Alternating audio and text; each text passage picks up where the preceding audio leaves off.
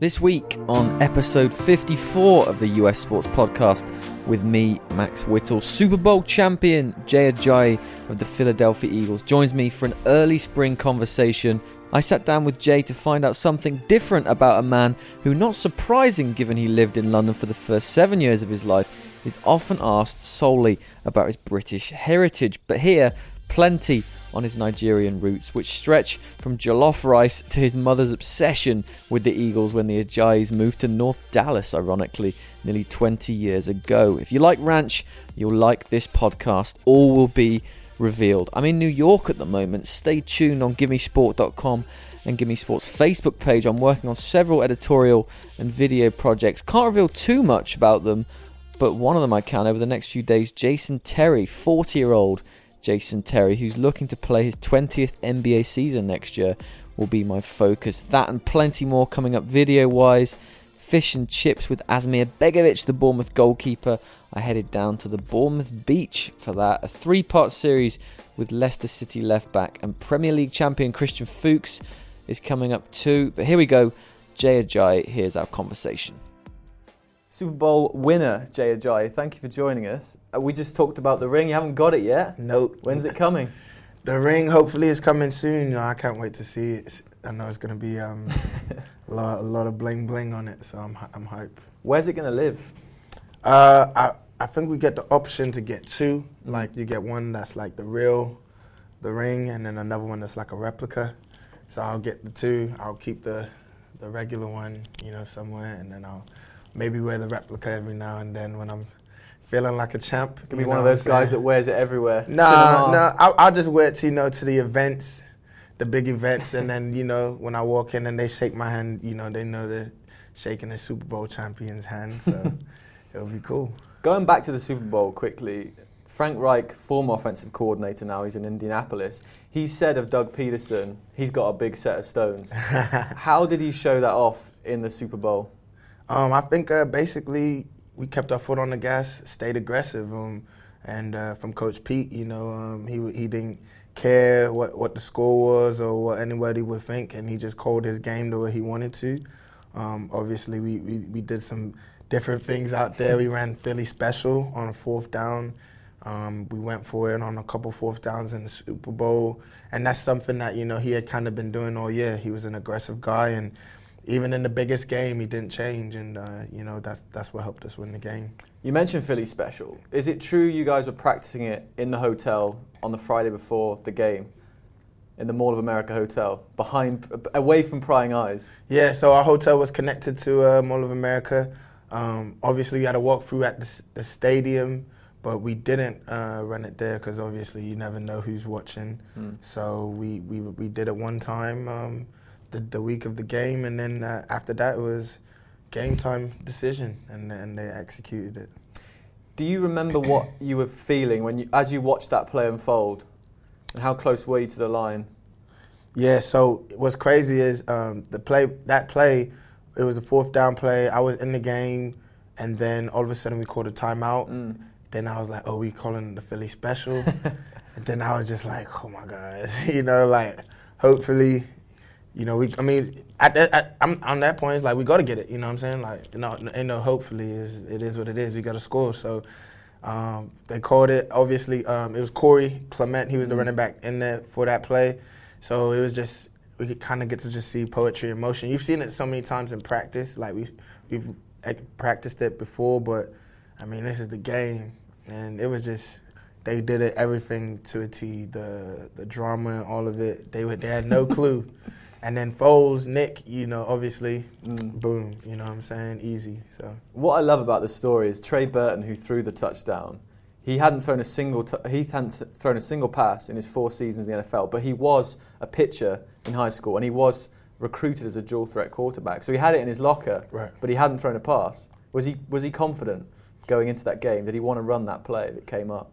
Oh yeah, I mean the thing with Trey was in practice we were telling him not to throw it too hard, right? Because he was trying to like show off, you know. Obviously he's got he does because he has a good arm. Like he's pleased he was recruited or whatever. So I mean the, we had running like a few times in practice and he kind of threw it a little too hard at Nick. You know what I'm saying? He's still a quarterback. like you know just just make it real easy for him. You know what I'm saying? And that was kind of the thing. We were just trying to keep Trey to just, you know, don't don't don't show too much because he, he he's got, a good arm and um, you know obviously in the Super Bowl he just he was ready. He was ready for that play. Nick was ready. Everyone was ready. And when we called it, I mean, he just made it look made it look easy. It was a beautiful pass, easy catch, touchdown. Do you think this statement is true or false? The last time Nick Foles was thrown a touchdown, he was in his first year of Arizona State. He caught the ball, but they went for a loss of nine yards. True or false? False. It's true. So Foles was throwing a ball in college, went back for nine yards. I don't really know how that works because you have to throw it forward. Oh, it was probably like a double. It was probably like a double pass. Yeah. And they just sacked him when they threw him the ball. And he must have been excited then.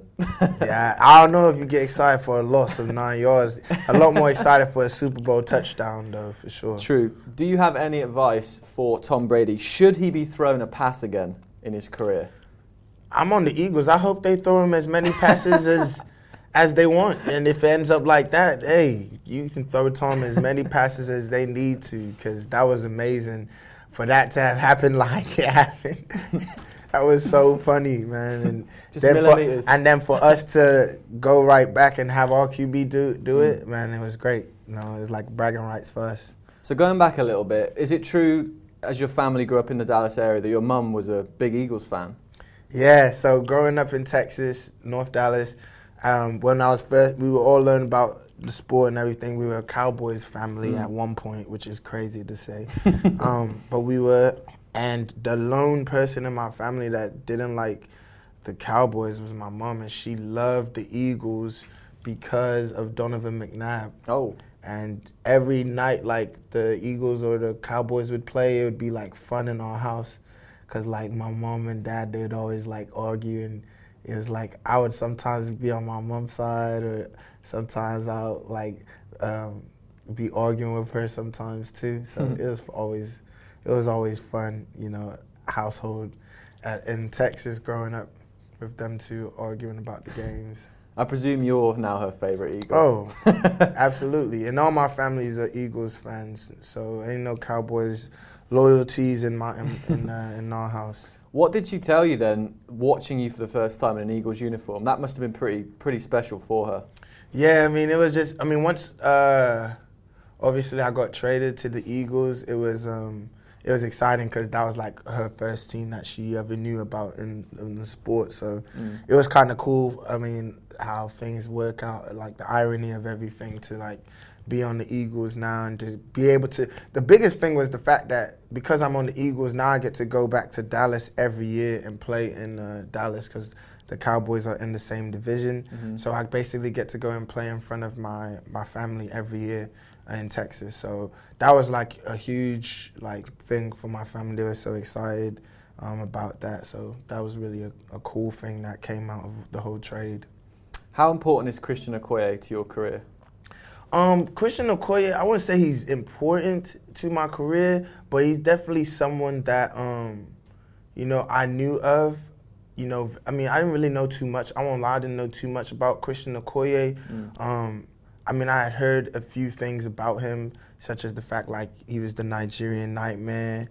um, you know, so that was kind of like a cool thing for me, just hearing that there was a Nigerian running back that was basically terrorizing people out there, and they were saying basically he was like this big guy that um, no one could bring down, and he just ran hard, and so that was kind of like cool for me to just understand that you know there's different um, you know nationalities out here of, of uh, athletes that can bowl. You know what I'm saying, and for, to be Nigerian as well, um, that was kind of like a cool little uh, thing for me to see a role model like that that, that played well.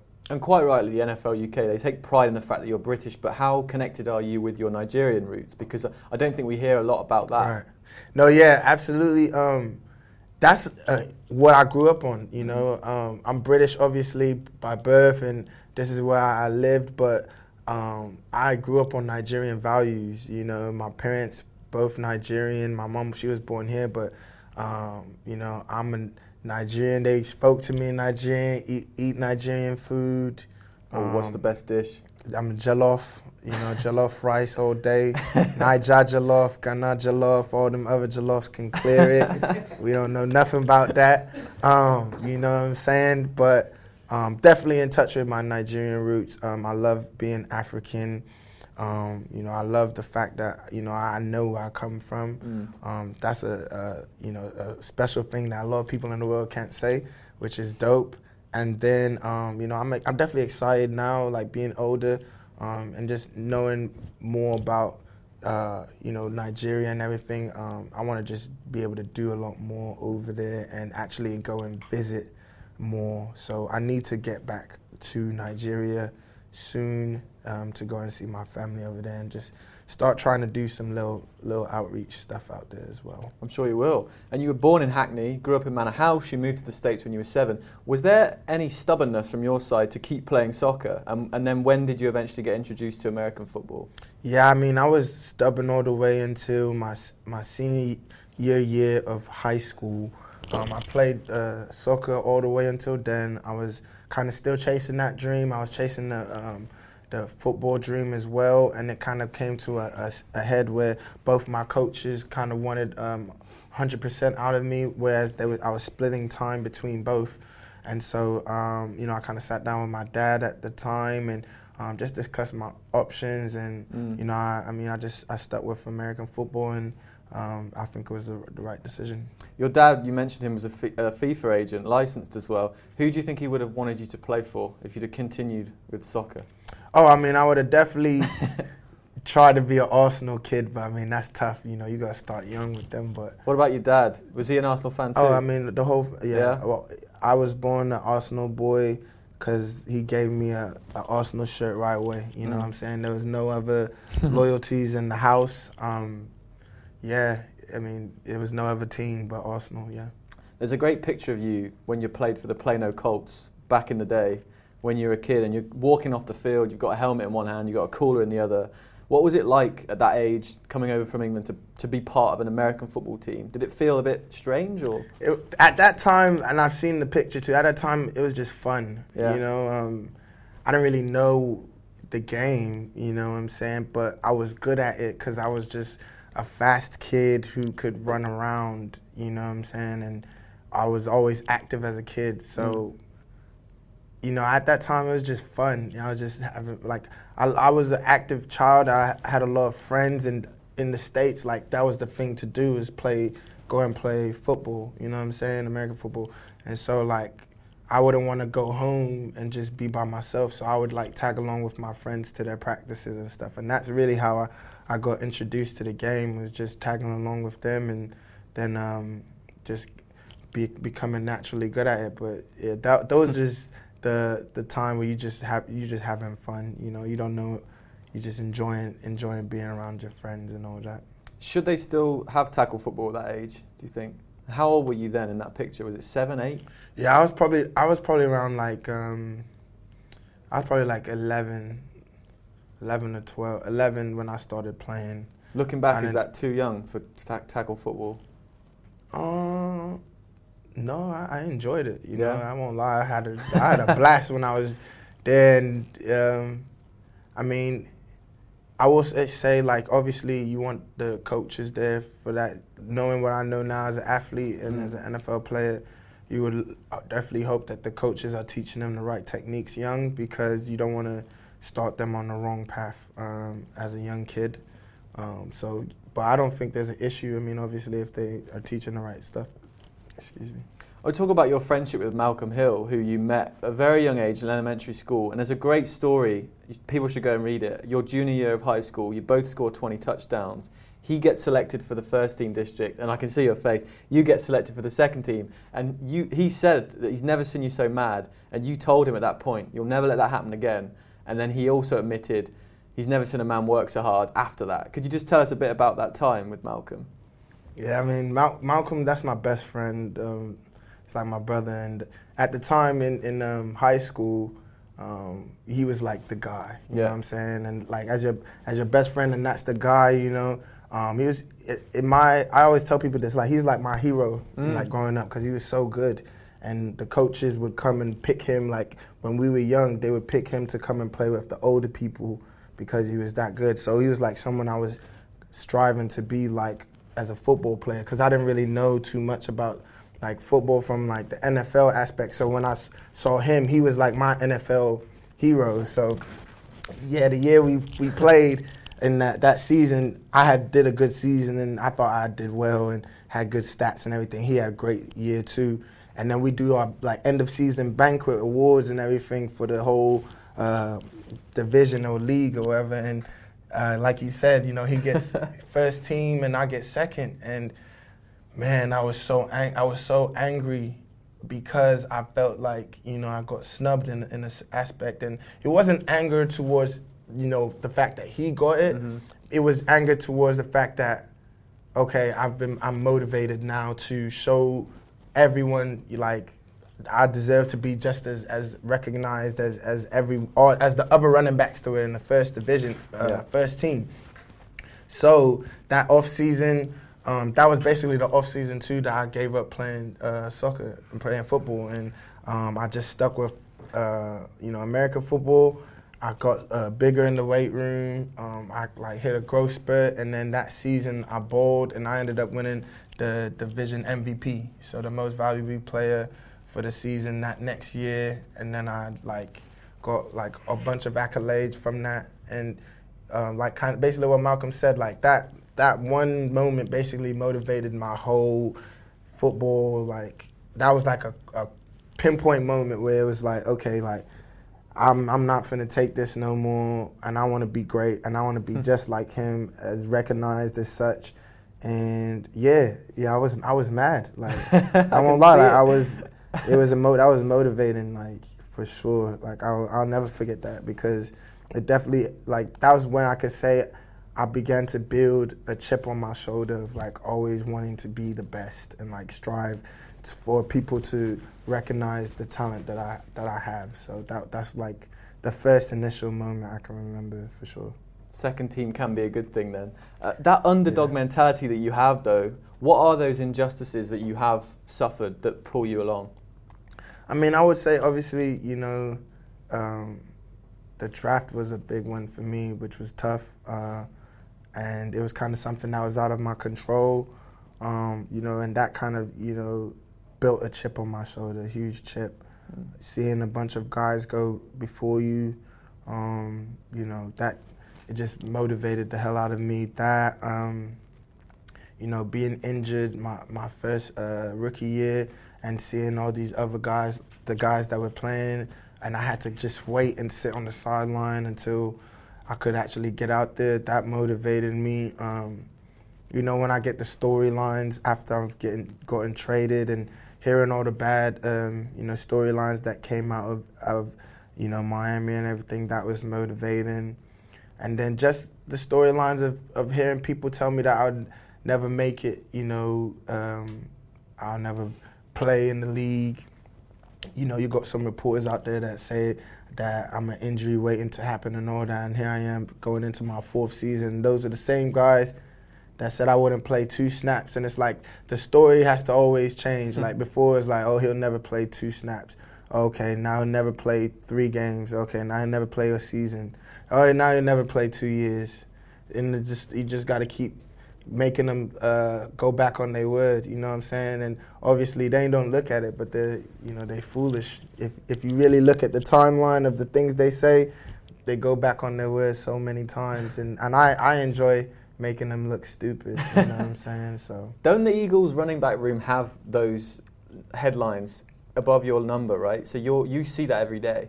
Yep, it's a motivating factor in our room. Um, coach Duce, uh, so running back coach, um, you know, he takes pride on, on, on building that chip and having guys that, that have something to prove. And when we walk into our uh, meeting room every day, I mean, we see it on the walls. It's all the bad stuff that people have said about us. And the numbers there, it's basically got like bad stuff all over the wall. And most of the stuff is people not even quoting them their names on it. You know, it's anonymous sources, and it, that's the one thing you'll like. Like these guys ain't even brave enough to put the names behind the statements. You know what I'm saying? But it's that is what they think of us. You know what I'm saying? As our running back group, That's what they've said. So that's always like a great motivating factor to just look at that and just be like, yeah, they said that about me before, and look at me now as a Super Bowl champion, mm-hmm. as a great teammate, um, and only have done three years into the NFL. Um, you know, I've got accolades and everything, so um, it's like you just basically smashing that mold and, and continuing to strive to, to, to prove all that stuff to be wrong. It's like sources of a source of a source right. kind of thing. Mm-hmm. Um, I think it's important that while you're here, you talk about Colin Kaepernick a bit. Have you had any contact with him over the last year? I haven't. Um, have not had any contact with Colin Kaepernick. Um, you know, but obviously, when I was on the Dolphins, mm-hmm. uh, there were a few guys that really were strongly in that movement, um, and we just always tried to be great teammates for those guys. And then getting on the Eagles, it was even more interesting because we uh, had like an environment, and then we were in a locker room where um, basically our coaches allowed um, them to speak on, speak their truth and. Um, you know, we had uh, you know Malcolm Jenkins. He mm. he was a guy that was a, a, huge advocate for what was going on and, and the injustices. And Chris Long and Torrey Smith. Um, we had like veteran leaders that were out there, um, you know, being a lead example for just wanting equality and, and, and better solutions for everyone. And, and to see those guys be great players and be great men off the off the field as well, it was just inspiring for me to be be their teammates and see you know the kind of things that they were trying to do and and the change that they were trying to to put into the world. How do you expect it to evolve? Last question on this: How do you expect it to go next season? I mean, I'm, it's tough. Uh, I think for sure the the message has been sent. You know, obviously from you know what was done this past year. It'll be interesting to see you know how um, the movement continues and uh, who those forces will be in the NFL. Just because there's obviously been some change around you know that movement and everything. So. Um, I think it'll be interesting. I definitely think that the NFL has been put on notice, though, that the mm. players um, are willing to speak their mind and speak their truths and use their platforms to um, to put out you know what they how we feel and, and what our agendas are basically. I do find it fascinating. After the Super Bowl, you were on the network set with LeGarrette Blunt, and you had your mothers there. Yeah. Mama Train, you called her. I love train. that. it's fascinating though. You're at the same position, and you're balancing friendship and competition. How does that work? Yeah, I mean, it was crazy coming in. Obviously, um, you know, with LeGarrette, he was somebody that I had been playing against for the, my first few years in the NFL because he was on the Patriots, and we would see each other in the division, and he would. We had a, like a mutual respect for each other, obviously, and um, you know, once I found out he was going to be my teammate, it was just it was interesting because we finally got together and met and we clicked right away. He was like the first person like I really hung out with on the Eagles and we gelled right away. And um, one thing about LG, he's one of the most genuine people in the world. Um, you know, he genuinely cares about people. Um, he wears his heart on his sleeve, and he's he's a real person. Um, and I respected that so much. And he's a winner. You know what I'm saying? And um, I just I enjoyed every moment playing with him. He helped me become a better teammate. Um, I think I helped him become a better teammate, and it's tough. You know, everyone wants to be the guy, and we, you know, obviously our situation, it wasn't like they weren't, you know, producing in that room. It was just I, I was brought in, and um, for us to all have uh, just found a way to all click, I think is a credit to all of the guys in the running back room.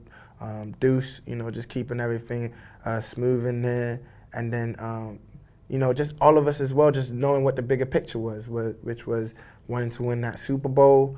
And um, at the end of the day, that's all that mattered. And, and for us to have been on that set with our mums, um, you know, talking about the game, that beats any argument over who's playing and who's scoring. That all of that is irrelevant. You know what I'm saying? We were up there with our mothers, sh- talking to the world about how we just won a Super Bowl. Um, and that's pretty special. So yeah, and your cool. mum, it wasn't just her son; it was her Eagles right, as well. Right, right, right. We'll finish with some quick fire. You can answer these as fast as you want. So, who gave you the UK flag after the Super Bowl? UK fans. I don't know how they got it out there. Uh, they was they was proud, and I was ready to fly it. It's a security issue, clearly. Yeah. How many Brits have now won the Super Bowl? Do you know? They told me it was five. I'm, I'm the it fifth. I'm the fifth. That's good. Indeed. Have you scaled a lamppost in Philly since the win? Have not scaled any lampposts in Philly. Hopefully the Crisco has dried up, and then I'm gonna go get on that when when I get back. How did the nickname J Train originate? The J Train originated at Boise State. Um, I was a beast. I needed something to be on the field. My alter ego: run, run fast, run through, can't be stopped. That's a train, the J Train, and, and let's get the train going with, with the celebration after that. If you were going to invest in a property, would you do it in Manor House or Miami? I'm a for sure. I'm actually I'm gonna invest in Manor House though. I'm I'm, Yeah? I'm invest in Manor House. I need to be back in the ends. You're a loyalist. You feel me? I'm back in the ends, man. What you mean? Good man. I think I'd take Miami personally. Nah, no, I've been in Miami too long anyway. I've, I've lived in Cockfosters. I'm. I've Ah, you near- good? Yeah, You, you ready to go? I'm ready to come back. Yeah, I've been in Miami too long. Okay, last two. Favorite thing that America has that the UK doesn't. Ranch, ranch dressing, Okay. Ranch dressing. And can you sing any portion of Fly Eagles Fly for us? uh, Do you know the word? E A G L E S Eagles. Thanks, Joe. No worries, Good boy. UK needs to catch up quick. I said I'm gonna bring a whole box of ranch out here next time, man. How you eat wings with no ranch? Thank you to Jay Ajayi of the Philadelphia Eagles for joining me, and thank you for listening. And please, if you have a couple of minutes, head to the Apple Podcast app and iTunes, search for the US Sports Podcast with Max Whittle, where you can subscribe, rate, and review the show. I appreciate your continued support as I keep striving for guests like Ajayi. And until next time, thanks for listening. It's time I hailed a yellow cab.